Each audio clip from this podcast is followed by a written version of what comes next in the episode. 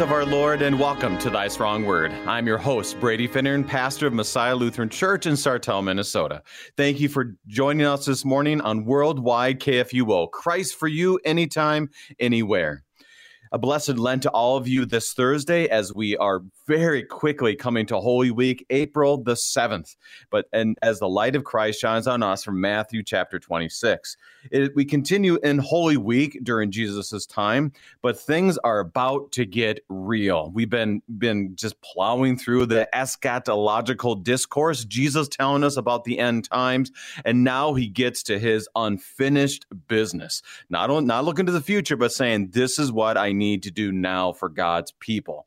Caiaphas and the religious leaders are trying to take him down. Betrayal by Judas as we realize he's the one who pursued this, the Passover supper, and then the new supper that we continue to receive today. These are powerful words, and we often read them and just go through them very quickly. But today we slow down. It's good to get into the text even before Holy Week for us to be able to open our Bibles, put on your Christ goggles, for the gifts are ready, ready for you. Thank you to our friends at Lutheran Heritage Foundation for your support of Thy Strong Word. Visit lhfmissions.org for more information. lhfmissions.org. Helping us to be strengthened by God's Word this morning, we welcome regular guest Pastor Curtis Dieterding of Zion Lutheran Church in Fort Myers, Florida. Pastor Dieterding, a blessed Lent and welcome back to Thy Strong Word.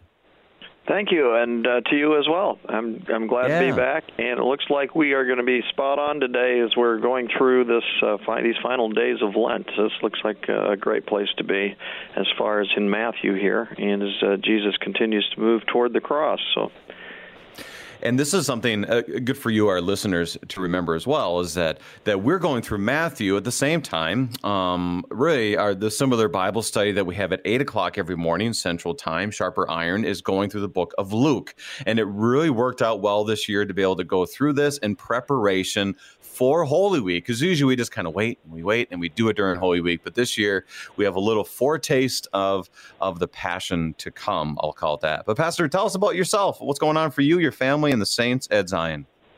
Well, uh, actually, I'm taking a little bit of a break from my granddaughters who are down here visiting, and uh, they just came down yesterday. They'll be here for a week, so I'm kind of leaving the, the the bulk of the the workload here at the church with my colleague, and uh, I'm taking advantage of that and, and enjoying some time together with family. So.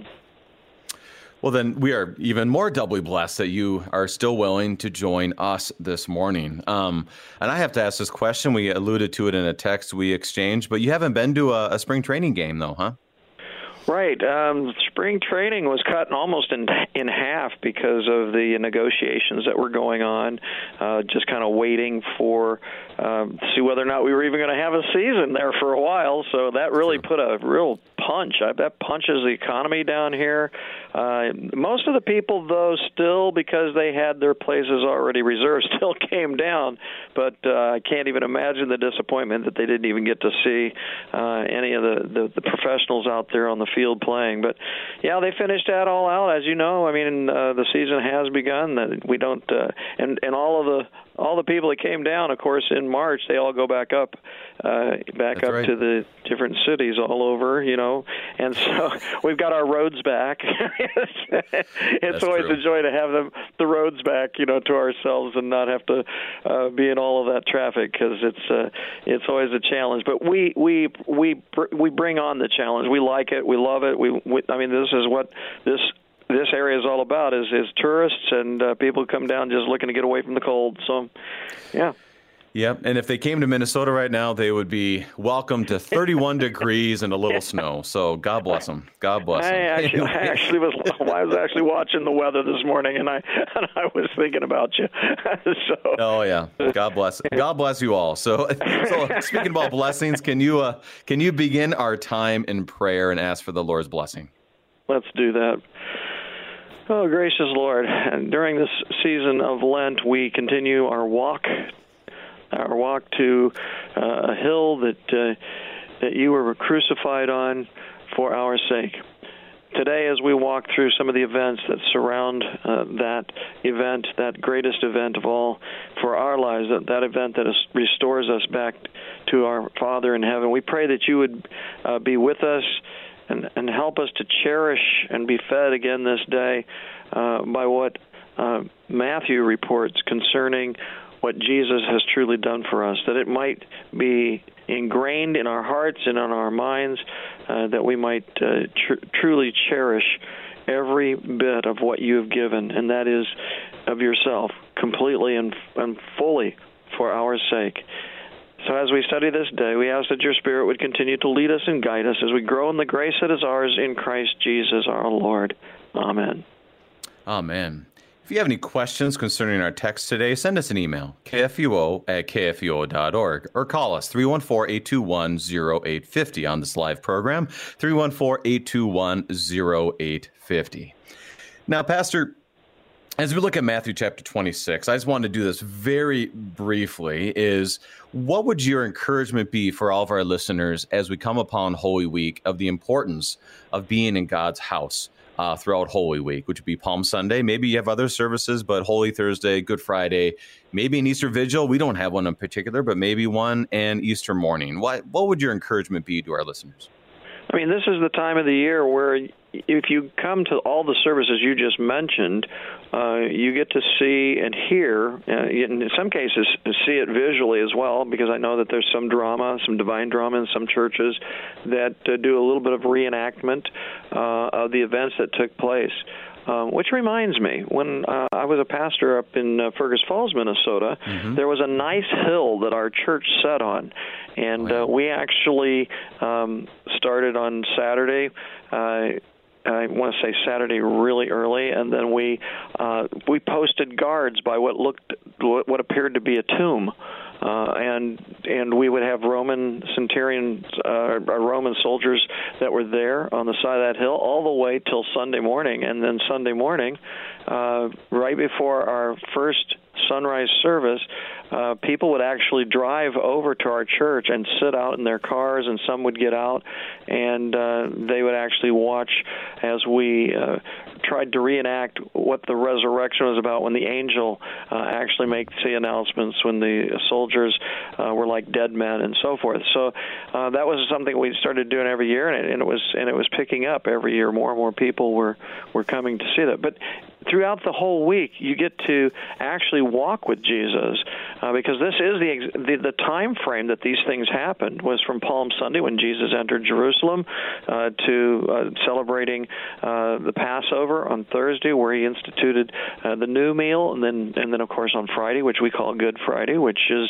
the day after he was arrested there on that night, and of course right on into Sunday morning when we celebrate, and and really the Sundays now now that we celebrate are really like a celebration, kind of many many celebrations of the resurrection of Jesus each and every Sunday as we, we give thanks to God for all that Christ has done for us. Very moving and week, I, that's for sure. It is a and it's a very visual week. I have found, um, like you said, that's uh, some of the drama that you guys did. It sounds like very simple, but yet really brings it to the forefront. Um, yeah, palms. I, I remember that as a child, very very prominent in my my um, in my my memory. Uh, Holy Thursday, stripping the altar. Good Friday, loud noises and darkness and and great songs. And then Easter morning, obviously uh, maybe flowers, but obviously great and joyous singing with lots of white everywhere that surrounds you. So if you're if you're a visual person like me, Holy Week is the epitome of being yeah. able to uh, not only um, hear it but also to see it. So, so d- the gifts are ready. So go and receive is our encouragement to all of you.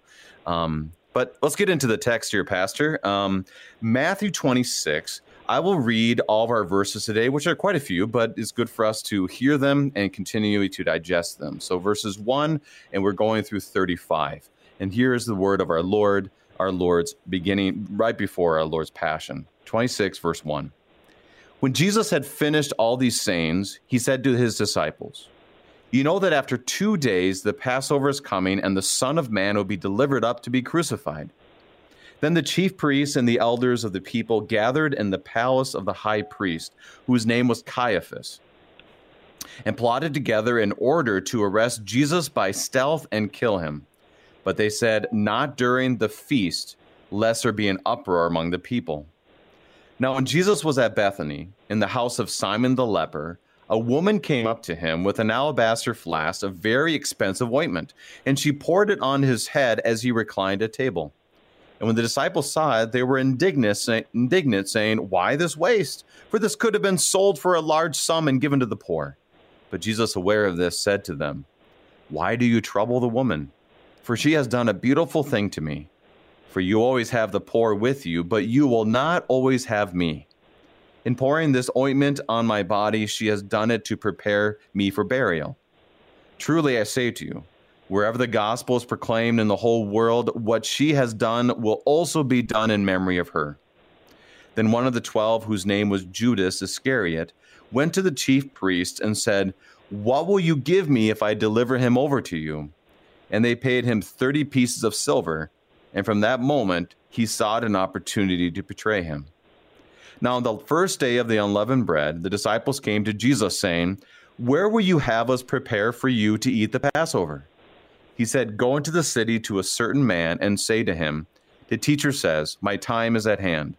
I will keep the Passover at your house with my disciples.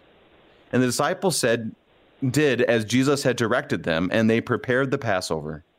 When it was evening, he reclined at table with the twelve. And as they were eating, he said, Truly I say to you, one of you will betray me. And they were very sorrowful and began to say to him one after another, Is it I, Lord? And he answered, he who has dipped his hand in the dish with me will betray me. The Son of Man goes as it is written of him, but woe to that man by whom the Son of Man is betrayed. It would be better for that man if he had not been born. Judas, who had, would betray him, answered, Is it I, Rabbi? And he said, You have said so. Now, as they were eating, Jesus took bread, and after blessing it, broke it and gave it to the disciples and said, Take, eat, this is my body. And he took a cup. And when he had given thanks, he gave it to them, saying, Drink of it, all of you, for this is my blood of the covenant, which is poured out for many for the forgiveness of sins. I tell you that I will not drink again of this fruit of the vine until the day when I drink it new with you in my Father's kingdom.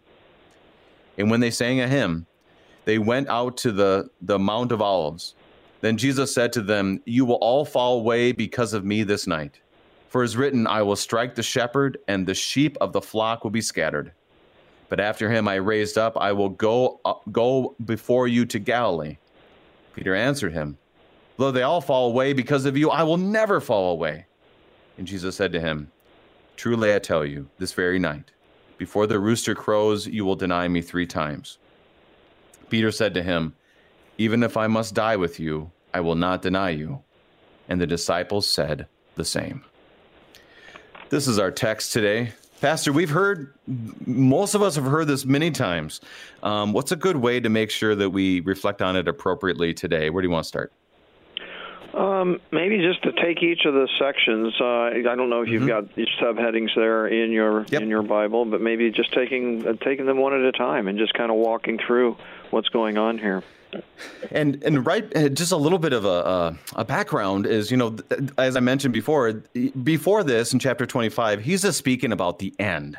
So it's eschatological discourse, mm-hmm. meaning end times. This is what's about to happen, and then it's like okay, he's he's getting his he's going to get his hands dirty, he's going to get his feet dirty. He's getting down to business in this chapter. Anything else before we get to this? Anything you want to highlight? That's just a simple thing, but to see if you have anything else. No, I I think that uh, that you're you're pointing out uh, the fact that you know he just had this whole dissertation there on. Um, uh, really, um, you you had the parable of the ten virgins, and then the parable of the talents, and then he gets into this final judgment here at the end of time, and you know, I mean, he ends with the words right before chapter 26, before that division there. Mm-hmm. It says, "And these will go away into eternal punishment, but the righteous into eternal life." and that's where we're heading. That is the finish line in this world, so to speak. Whenever that last day comes, and we know that, you know, as it attaches uh, that uh, those words to uh, all that's going to happen there in that last day, and so, you know, he's he's laid it out. Um, he's telling them where he's heading eventually, you know, as far as uh, going forward, where all of us are going to end up uh, going toward, and that is this eternal life, either in punishment or in heaven. And uh, now he's got he's going to go out and he's going to do his work as I mentioned before, now it gets real. So let's let's hear the words this morning, verses one through five. When Jesus had finished all these sayings, he said to his disciples, You know that after two days the Passover is coming, and the Son of Man will be delivered up to be crucified. Then the chief priests and the elders of the people gathered in the palace of the high priest, whose name was Caiaphas, and plotted together in order to arrest Jesus by stealth and kill him. But they said, Not during the feast, lest there be an uproar among the people. So we just hear a few words from Jesus, and then we hear of the plotting behind the scenes. What do you want to highlight? Yeah, it's interesting how Matthew uh, wrote that there. Um, but here, here we see Jesus in one scene, you know, with his disciples, explaining about what's coming up. And uh, you know, this has always been disturbing to the disciples. Um, you know, Peter, of course, speaks up on one occasion. Jesus, you know, uh, has that that dissertation with him about, um, you know, get behind me, Satan, uh, for you do not have in mind the things of of God, but the things of man and of course uh, he performs very well when it comes down to to uh, well, Jesus needing to actually follow this plan of God, which means crucifixion, and Jesus is yeah. you know very clear about that right there, and that he, he this is all coming. You know, two days, Passover, delivered up to be crucified, and uh, now he gets right over to the chief priest and the and the high priest and Caiaphas and all that to say, okay, here it is. The, the, the wheels are in motion now, and this is what it's starting to look like, and that's what we're going to continue to see uh, through the rest of this chapter. I love, like you said, how Matthew include this. And in, in verse 2, uh, it is the fourth time that Jesus predicts his crucifixion. He doesn't say resurrection in this one, which I found interesting, no. but he does include the crucifixion. So it's the fourth time, Matthew 16, 17, 20, and then here. But this time it really is like, you know, okay? So I, I've told you, there, there's no there's no doubt. As you know is kind of what we'll say when maybe you're teaching or you're with your kids or reminding your grandkids as you are right now just well you know the rule. You know what this is. So it's definitely a this is kind of the last time I'm going to tell you. You know, you know that I, the Son of Man, will be delivered up to be crucified, and then it shows how it's about to happen, which is I mean, very intentional. And all here's the hard part as we look through this, and we'll be highlighting this often, is all of this seems like, okay, well, why didn't Jesus just stop it there? You know, why didn't God just stop Caiaphas at that point? Well, all of it was part of his plan. And that can be kind of a difficult reminder for us as we look throughout all this, because who wants a cross? Who wants death? Who wants to see blood spilt for our sins? I know I don't because that means I'm a sinner um, perspective that that God's still in control of all this, even though it appears He isn't. Any thoughts? Yeah, get behind me, Satan. Right? I mean, and I, I, I think there was some of that really in in Peter. I think he was being sincere and honest and genuine, and you know he doesn't want to see his friend die. But uh, Jesus tells us, you know, that the friend that that lays down their life is a friend indeed, and, and Christ, of course, shows us that fully and completely by laying down His life, and and not just simply just laying His life down, but that all the suffering, the humiliation is just way way deeper than what you know we can ever imagine for our God. I mean, you know, this is this is God Himself in the person of Jesus undergoing a humiliation and allowing sinful people uh, to have their way with Him, so that so that the uh, the deed might be accomplished where he is sacrificed like a lamb and, uh, and and sheds his blood for the people and so they're plotting and they're getting ready to kill him and you don't see Jesus saying uh, you know plotting to try and stop it or to uh, continue to uh, you know follow what Peter had suggested before. He's mm-hmm. now this is it. We're here. The, the rubber's hitting the road right now, and and they're ready to go. Just like you said, this is where it gets real. It gets real, and and it does. Once we've we've we've hit this theme over and over again throughout Matthew is that it's showing us how this king is going to be the king that the Magi were searching for, and now that we see this king. This king could have easily stopped the religious leaders by um, destruction, um, by political power, but he allows it to happen upon himself for the sake, like you said, uh, no greater love for a friend than to lay down his life for them. And that's what he does. And all of it is done in love. So, uh, next is anointing at, at Bethany. You want to move on to that? Yes. All right. Verses 6 through 13. Now, when Jesus was at Bethany in the house of Simon the leper, a woman came up to him with an alabaster flask of very expensive ointment and she poured it on his head as he reclined at table. And when the disciples saw it, they were indignant, saying, Why this waste? For this could have been sold for a large sum and given to the poor. But Jesus, aware of this, said to them, Why do you trouble the woman? For she has done a beautiful thing to me. For you always have the poor with you, but you will not always have me. In pouring this ointment on my head, she has done it to prepare me for burial. Truly I say to you, wherever the gospel is proclaimed in the whole world, what she has done will also be told in memory of her. So we hear of, of an anointing, but the anointing's not, you know, of, of God to his people, but um, someone to God. It's, it's really it's really a fascinating insertion here of what happened in Holy Week that I don't know. It's not. I've never heard a lot of preaching on this. I've not heard a lot of this during the, the Holy Week, but I think it's very, very, very important, as Jesus says. So, where do you want to begin? Well, you know, there's there's something very messianic about that as well. You know, this this whole anointing idea, this thought, uh, because uh, you know here's Jesus fulfilling really the the uh, the offices of the one who is going to be Messiah. He comes into this world, and back in the Old Testament, of course, you and I both know that uh, those who were anointed for the vocation of prophet, priest, and king were uh, anointed with oil. And here she comes, anointing him with uh, this this ointment that prepares him for burial. You know, this is one of those statements, and, and even like the one in verse two where you don't hear the reaction of the disciples. We don't we don't get to hear was there any conversation after that? What were they thinking when he mm. made these comments? I mean this is deep you know? It's like the disciples are just kind of just listening and kind of moving along with it. But but you can't help but wonder you know what if i was one of the 12 and i heard these words and jesus is saying something about burial Mm, and mm-hmm. and he's he's been telling us about crucifixion. He's been you know this had to be very disturbing to them, um, not fully understanding the purpose of what God was about when it came to this sacrifice of His Son. And uh, you know, I, I've, I've mentioned that on several occasions as we walk through, and even even as the disciples move forward and, and, and grow the church.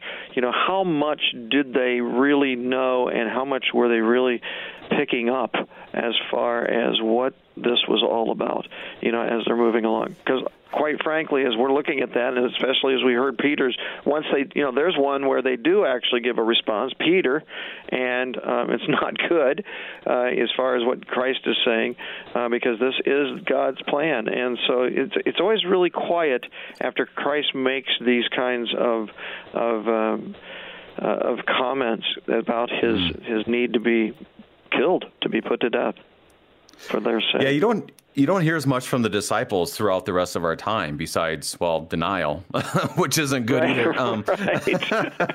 so, right. We, so it, we it, point out their bad is, points, but what you know what was going on in their hearts and minds? What's mm-hmm. you know what was going on even in the upper room? You know that always got that always uh, got to me too. You know just what was what was really going on in their heads and in their minds during these time during this time. It's, it's it's kind of incredible, really, when you think about it. So here is what we do hear of the disciples here is the moment where um, where this woman comes and brings expensive ointment and she pours it on his head and it's clear that she does this in faith. And that's why her name will be proclaimed when the gospel is proclaimed not as the same thing but just you know okay she did this work in faith and she did it to prepare me for burial. And and if you ever think about um, how hard that is. It's like it's like if I were to go to my kids now and say, you know what, we got to prepare for dad's eventual funeral. That conversation is not going to be a real long one because who wants to talk about that? Now, if you're 80, even it can be difficult for people. I've heard, I've had people had a difficult time talking about it when someone's on hospice. So it's a very difficult conversation to have. But her, obviously, in faith, is already preparing him for that. Something that the disciples, even though they've heard it now four times that he would die, um, were not ready for it. So I am very sympathetic with the disciples throughout this whole process, and even more so, amazed by this woman who somehow realized that this was the reality. So, any thoughts on her faith and the disciples and, and how that all comes together? It's really a beautiful story. Yeah, but I, I think sometimes we we think that just the disciples heard these words from Jesus. You know, all these mm-hmm. all these times that he he made these comments and so forth, and and of course the disciples are going to talk about it, and so word got back to her, I'm sure. And I think she knew the reality of what is coming, uh, and maybe not fully understanding it. Um, definitely in a in a sorrowful, humble um, position there in front of him and she's pouring that onto his body and to prepare him for burial. I mean, that's that's an amazing. That had to be an amazing scene uh, for all who were there. That's for sure. And of course, we know that the whole argument of this waste, uh, you know, in mm. another gospel is is uh, the result of, of um, these are really the words of Judas. Um, who is in charge of the treasury, of course, yeah, making it right. look as though he's really concerned about the waste here. Um, you know, here's here's the Son of God uh, who knows what we should be doing as far as being good stewards of all that He's given us. And Jesus is basically saying this is the best stewardship of of this resource that she has in her possession at this at this point. This this means everything to me, and she's going to be known for this for forever. You know, so uh, so it's really it's really an interesting uh, scene overall. And as we as we look at that, there is it brings me back to myself. We have about a minute left before our break. It brings me back to myself that there's times where I will make an argument and acting as if it's like, well, I'm really concerned about the poor when it really is something else, some kind of selfishness that I have or whatever it might be. But I'll say, oh, well, actually, we should be doing this because this means more when really my heart is leading me to something else. It's not really as holy as I would like it to be. Any thoughts on that? With about thirty seconds before I break. I, I think you hit the nail on the head there. You know, there's a there's a lot there's a lot of um, uh, times where you know God has given us all kinds of resources to use and to use to His glory, and and sometimes I think we make excuses because we want to hold on to them. We don't want to let mm-hmm. go, and we don't really see what what we could do with all that God has given us. Well, right now we need to take our break. We'll be continuing to go through Matthew 26 uh, with Pastor Curtis Dieterding, and we'll be right back.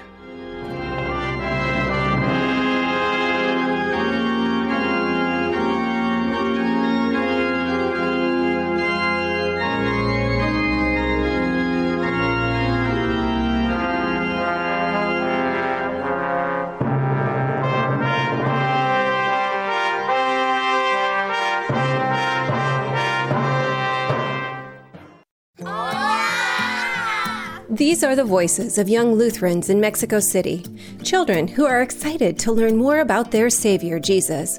But they need our help because good Lutheran books for kids in the Spanish language are in short supply in Mexico.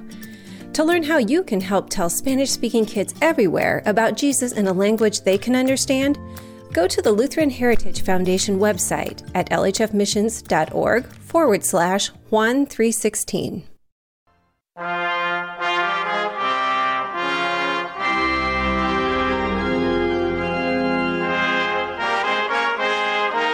Welcome back. We are studying Matthew 26 with Pastor Curtis Dieterding of Zion Lutheran Church in Fort Myers, Florida. And Pastor, we got through these um, first 13 verses, and it just kind of it's like a, a, runaway train, really, as we as we continue to move forward. That you're you're kind of wait, why is this moving so fast? But really, it it's been a preparation since the Magi. Really, right. where's the King? You know, where's the King? And now he is showing how this king will reign. So, Pastor, before we get to Judas, anything else in the first 13 verses? No, I think I think we've covered the ground pretty well. Uh, just mm-hmm. you know, we didn't really talk a lot about uh, the the priests and the elders when they were mm-hmm. talking, but there was that moment where uh, they were trying to figure out, okay, how can we time this out? Because uh, right now we've got a lot of people here uh, during this feast and uh, this whole Passover. At least they were thinking anyway. You know, there could be an uproar among the people, and of course they're going to find that that actually is going to work toward their favor later on in the week. But but right now, at least they're thinking about that, and they're thinking, wow you know this feast is for the Jewish people, and the last people on the earth that they wanted to have uh, have an uprising would would have been them. So you already see that there's this precious balance of things and how they have to take place as we move forward, and that uh, you know nothing's going to stop it. So let's keep moving forward. Now we have Judas uh, enters the picture, and he's going to keep kind of showing up a lot here. So verses 14 to 16. Then one of the twelve, whose name was Judas Iscariot, went to the chief priest and said, What will you give me if I deliver him over to you? And they paid him 30 pieces of silver. And from that moment, he sought an opportunity to betray him. I think the biggest thing that really struck me in this pastor is I mean I know this but it really struck me as I read this this time and studied this is that he very intentionally goes to them. I mean it's not like he he they kind of like hey which one can we get? Ah, oh, let's get the money guy you know, he keeps track of the money for those disciples. Let's get that guy. And then they send a representative. No, he explicitly goes to the mm-hmm. chief priest and says, What will you give me? What are your thoughts? This is this these passages right here. Uh, we have such a tendency to look at that and go, how, how dare Judas could do this? How could he even think like this? How could he even think to betray Jesus at all? And then what we what we fail to do is to actually look at our own lives and not realize really the impact every sin that we commit or omit are sins that are just as as gruesome that are a betrayal to Jesus. That is what sin is, and it's like you know we're so this always I always see myself in Judas that way because I'm like, mm-hmm. wow, you know what? It's not just Judas. it's it's it's me and it's all of us. And I think we're so quick. Uh, we're so quick to judge him, uh, and I know he has he has this gruesome end. We all know that. I'm not going to give away the ending on that one, but I'm just saying that um, we're so quick to just oh, here's here's the bad guy. Well, guess what? I'm the bad guy. Right. You're the bad guy. All of us are uh, when it comes to Christ going through what he has to go through here. And this is where it, it, that's a great reminder for us to reflect. And and I see that throughout this whole well all the gospels, but as we've been going through Matthew is it's so quick to look at and go, why would they think that? Why after the fourth time did they not understand? Well, my goodness. I mean, let's look at ourselves. How often we've heard you are forgiven and received it, but yet still hold on to some of those sins. You know, it's like, okay, God, you got it, and then we take it right back. You know, it's just unbelievable. And um and here he is uh, Judas it, it, it might not be 30 pieces of silver for us, but what would that number be? Would it be a million dollars? You give a million bucks if you if you deny your faith. Is it ten million dollars? Is it a billion dollars? Whatever that is, that's our Judas moment. You know, that's I mean, maybe we don't go pursuing it, but if it came to us, I mean, what what would your old Adam do if they offered you a certain amount, right? And so right, yeah, it's really quite stressful. Um, and well, it brings us to our knees, no doubt. Any other thoughts? Yeah, very good, very good. That's uh, that's I think that's good insight. Um, yeah, I mean, what what does it what does it take to to uh, buy us buy us off? You know, and uh, it's not just money, but just anything in life. You know, at what point do you deny God? Do you turn from Him? I mean, you know, we we can wrap Peter into this too. We look at him, we go, oh my, how could he do that? That's and even Jesus even told him he was going to do it, and he still did it. Right. You know, it's like right, we right. we like to we like to finger point and, and go, oh, you know, I, I there's no way I would ever do that. And and it's like, well, you do, you do do this every time that we turn away from what God's will is and go to our own will and we make ourselves God and we just go our own way without any care in the world. We're doing the very same thing. Well, what's anything else on, on Judas? Because well, I know I'm on my knees right now in, in repentance, and uh, we pray the same for all of us as we look as Absolutely. we continue. But any, anything else? Uh, going to the Passover. Yeah. So yeah, I think enough with the law. Sorry. There you go. Well, here, let's get to the Passover then. Verse 17 That's right. That's right. through 25. Now, on the first day of unleavened bread, the disciples came to Jesus, saying, Where will you have us prepare for you to eat the Passover? And he said, Go into the city to a certain man and say to him, The teacher says, My time is at hand. I will keep the Passover at your house with my disciples. And the disciples did as Jesus had directed them, and they prepared the Passover. When it was evening, he reclined at table with the twelve. And as they were eating, he said, Truly I say to you, one of you will betray me. And they were very sorrowful and began to say to him and one another, after another, Is it I, Lord? And he answered, He who has dipped his hand in the dish with me will betray me. The Son of Man goes as it is written of him, but woe to that man by whom the Son of Man is betrayed. It would have been better for that man if he had not been born. And then Judas, who would betray him, answered, Is it I, Rabbi? And he said to him, You have said so. Now, there's a lot we could focus on, little bits at a time, but any broad strokes, first thoughts you have on the Passover? Well, again, you see, you know, Jesus is prepared to take this, uh, to actually have this meal together with uh, his disciples, and uh, it's interesting because the conversation uh, starts more with this whole idea of one who's going to betray, and Jesus. I, I, as he's saying these things, he's actually um, saying that these things must happen. You know, I mean, he is. He's not even. He's not saying, "Shame on you, who is betraying me. You should really change your mind and not do that." you know, because that would be that would be according to God's will and God's law.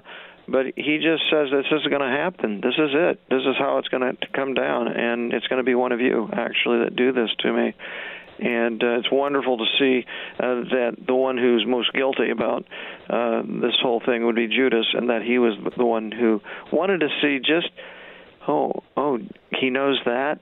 Does he know? Does he know who now? Too. Right. So he's right. like, "Wow!" You, you would have thought it's a wake up call. Come on, Judas, you know. But no, you know, he's going to go and do the do what needs to be done anyway. So I know that And there's been. Go ahead. Go ahead. Oh, I was, I was, I was going to say that one of the unique things is it says, "Is it I, Lord?" Is what the rest of them say, and and then he says specifically, "Is it I, Rabbi?" And so there's there's I don't want to we to go too far with that. Uh, might be just a simple, just different word, but there is a reality, Lord and Rabbi. Lord meaning I believe that there's a, a godliness to you, if not professing that He is God. Um, to Rabbi, just simply you're just a teacher. And so there's definitely a distinction there that I read a few commentaries um, really look at. Did you have any, any thoughts on that? I found that interesting. Yeah, I've I've heard that as well. Um, it's interesting too because uh, you know is Judas learning? Is he learning what the Lord does know and will know about the situation, know about him? Um, that's really interesting. That you know, one right after another, it says, "Is it I, Lord?" Back in verse 22, and then, as you pointed out, he says, "Is it I, Rabbi?" Um, and that is uh, that's very interesting. And he answers him like a teacher. Well, you have said so. Mhm. You know, got the right answer. Good job. You get a hundred on your test. You know what I'm saying? Like, I think you just answered your own question. Yeah. there you go. yep, you got it right. Oh, you're that's right, on. That's right. Ding, ding, ding. Uh, I think that's a, that's the today's version of someone saying ding, ding, ding, and then walk right. away. That's it. Yeah, Yep. that's it. Yeah, the light I is do on. want to. I'm going to touch a little bit on because this is a connection to the Lord's Supper we're going to get to, and, and probably relatively quickly here. The Passover. Tell us about the Passover. Well, the Passover, of course, is a meal that was um, a memorial meal that God established to be to be set forever. This is the way the people of God were going to going to practice. Of course, we know that uh, the Passover comes as a result of the tenth plague that was against Egypt, their their enemies, and um, and and God actually, you know, sends Moses, tells them that, that this uh, angel of death is coming, that uh, all the firstborn will, will die, and uh, then comes this announcement from God through uh, Moses to tell the people, uh, here's what you're to do to to have salvation for all of those who are firstborn in your households, and that is to you know have this lamb, prepare this lamb, um, and uh, it needs to be a male. It needs to be without uh, without blemish. Um, you can see all the connections really to the one who's coming, the greater fulfillment, which is going to be Jesus, the Lamb of God, and you can see all of this happening in this first meal that God establishes. Um, he, he establishes it as a memorial meal to let them remember how God had delivered them from the hands of their enemies, the Egyptians, and um, and it was supposed to be done every single year. And he's the, the whole word of Passover is to uh, remind them of the fact that God angel of death passed over those doors that had the blood of the lamb uh, that was actually um, put on those lintels and those door those door frames, and uh, God would uh, they would be saved from death, and that's exactly mm-hmm. what Jesus does. Is He sheds His blood. Uh, so, so this this old meal becoming a new meal really have all of the markings of the old meal only now fulfilled in Christ Jesus. It's a it's a remarkable picture when you see those two meals laid side by side and all the connecting points that God really as he establishes this meal is already predicting the coming of Messiah to give his life as the lamb of God. It's mm. just a just an absolutely beautiful picture. It's definitely one of my favorite teaching points when we prepare our young people to receive the Lord's Supper for the first time, to go back to the Passover and speak about God's salvation of his people and how now that it, you know, is it is showing that the final sacrifice will be done.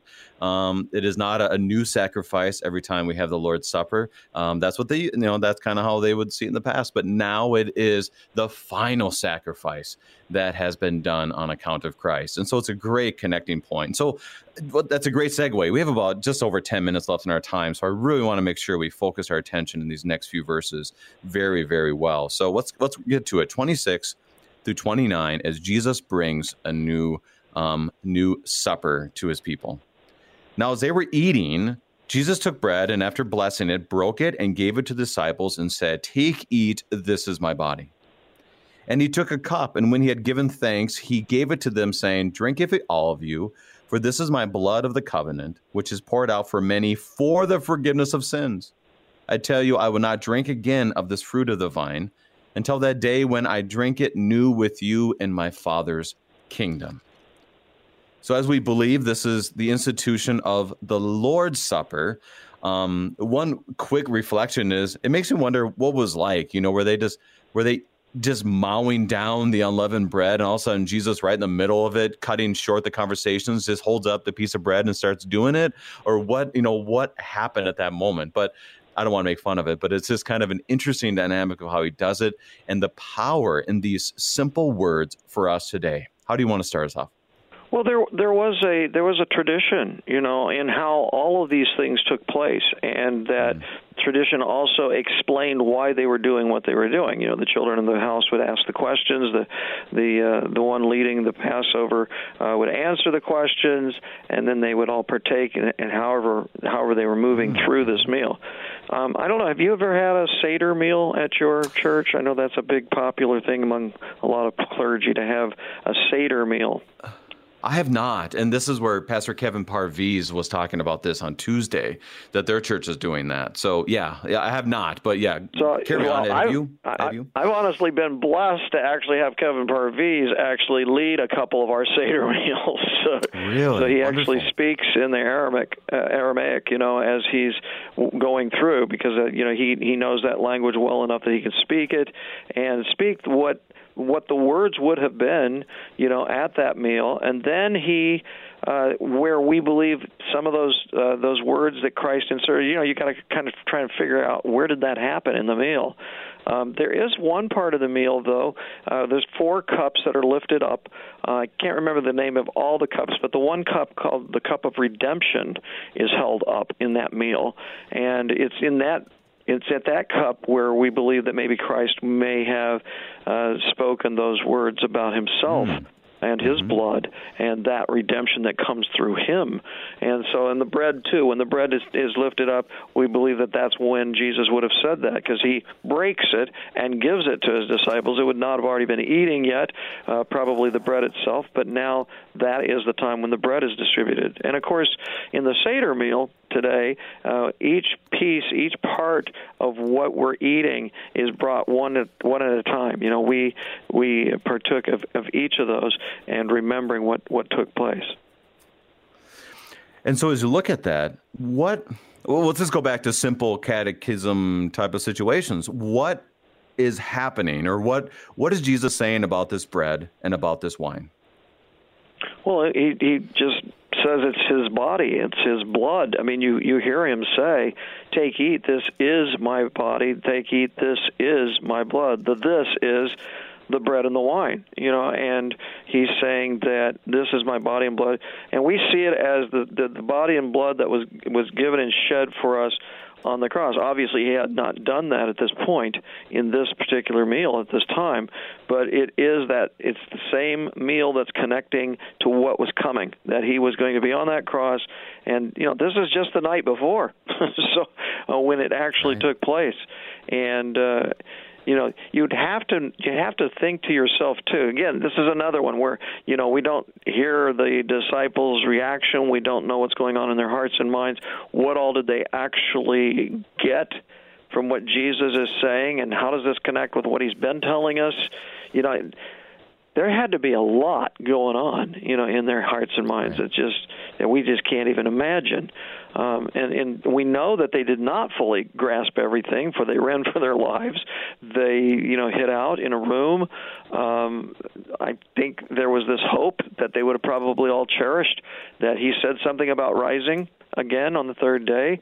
Uh, you know, how much of all of that was absorbed and taken in and understood? That we'll never know, you know, because it's not written mm-hmm. down.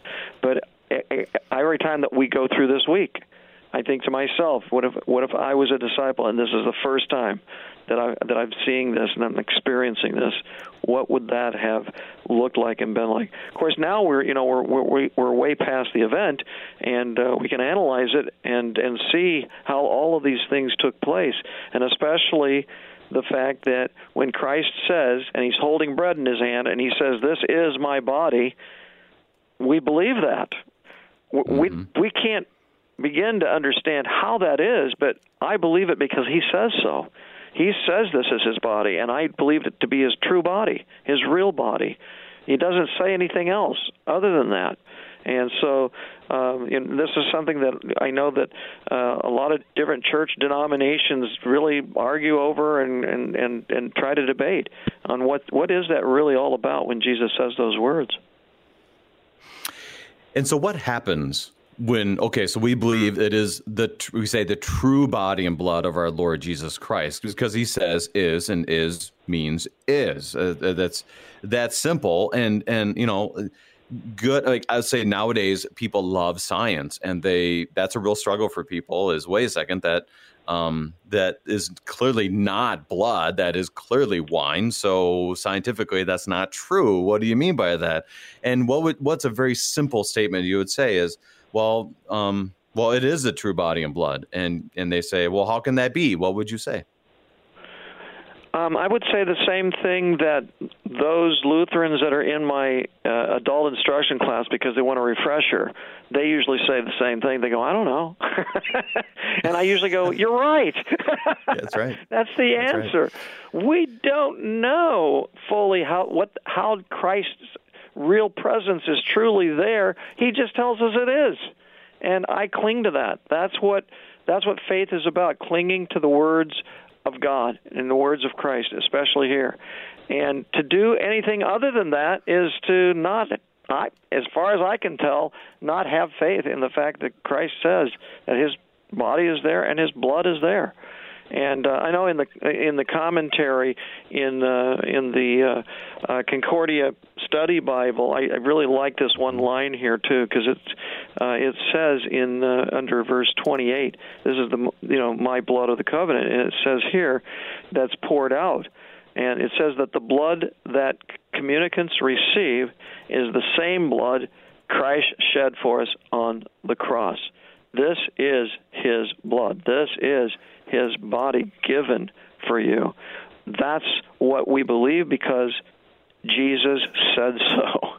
And that's the, that's all there is. That's there. If you try to explain it, and which we do too, in with and under, you know, the elements, um, it starts to now be something a little different than is, just like you said before. When he says is, he doesn't say it's like, he doesn't say it represents, it's not symbolic. He, he could have used any of those words, but he didn't. He used the word is, and that's what makes it so important to understand when you're at that meal that you are truly receiving the very presence of Jesus' body and blood. What does someone receive, or what catechism language again? What benefit is there to this eating and drinking of this body and blood? And what did Luther say there? Something about forgiveness of sins, and where there's forgiveness of sins, there's life and salvation, something like that. and so did Jesus, and Jesus said that as well, even better. Absolutely, absolutely. so. Jesus, Jesus makes that very clear here in His words as He's uh, instituting this meal. You know, take, eat. This is my body, and then He says later on, drink of it and eat of it. It's given and poured out for the many for the forgiveness of sins the very reason he was on the cross, shedding blood and giving his life. Um, it's all tied together for our restoration, that we be restored back to God, that we might be able to be stand before God, appearing just as a reason of Jesus giving us His righteousness. There's so much there uh, in what Jesus is saying that, again, you know, I, I I can't help but think of the disciples and how they understood what was going on in that first in these first moments when Jesus actually changed or actually probably added these words uh, to the meal that they were already celebrating the Passover.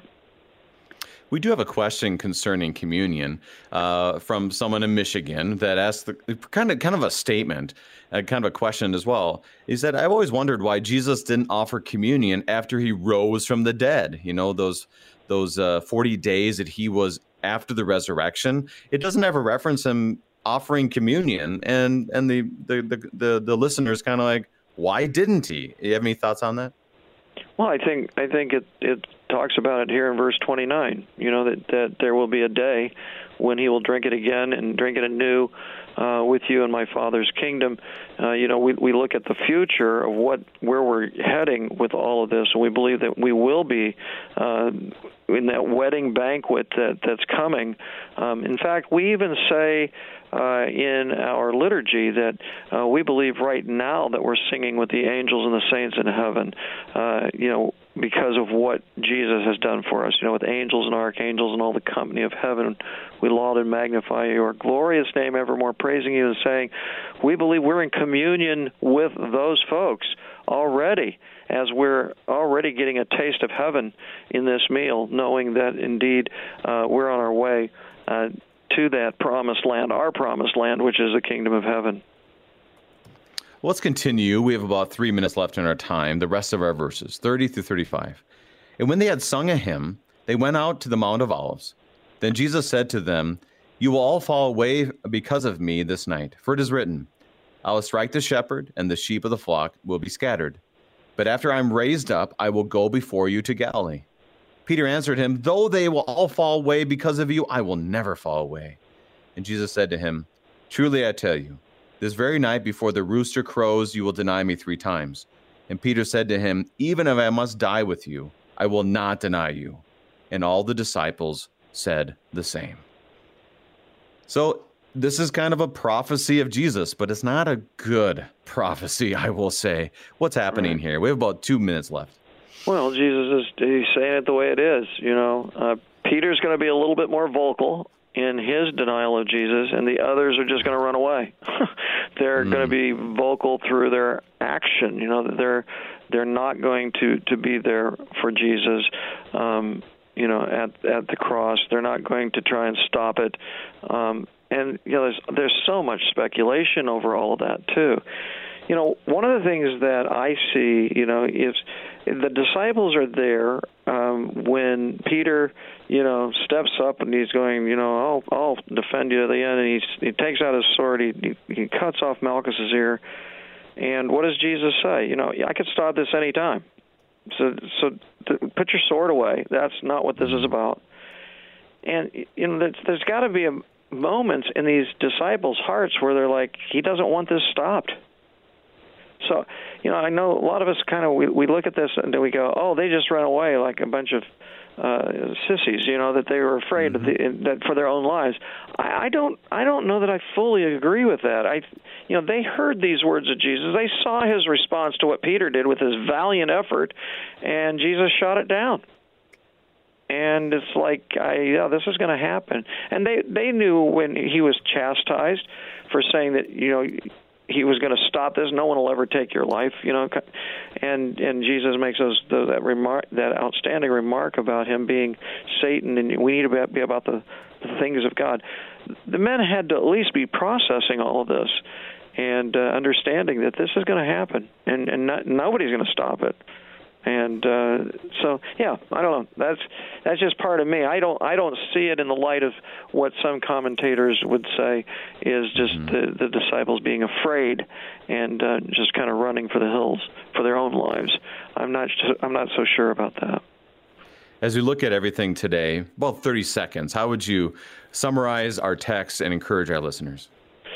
Well, I think that we, I think we can learn from our text that you know as we look at the the lives especially Judas and Peter and what's going on here with all of the disciples, that that is that's who we are when we sin. That's that's who what we're doing to our Lord, and at the same time, our Lord is allowing those who are sinful people to take and put him on the cross for the very sake of freeing us uh, from our sin that we might be able to live eternally with our Lord in heaven. We look forward to that day when when we will eat and drink again.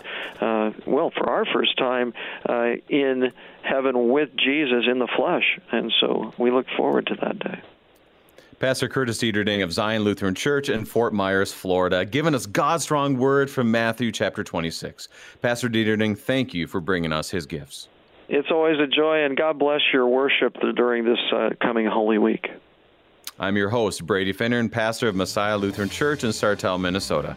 Thank you for joining us, and the Lord keep you safe in the palm of his hand.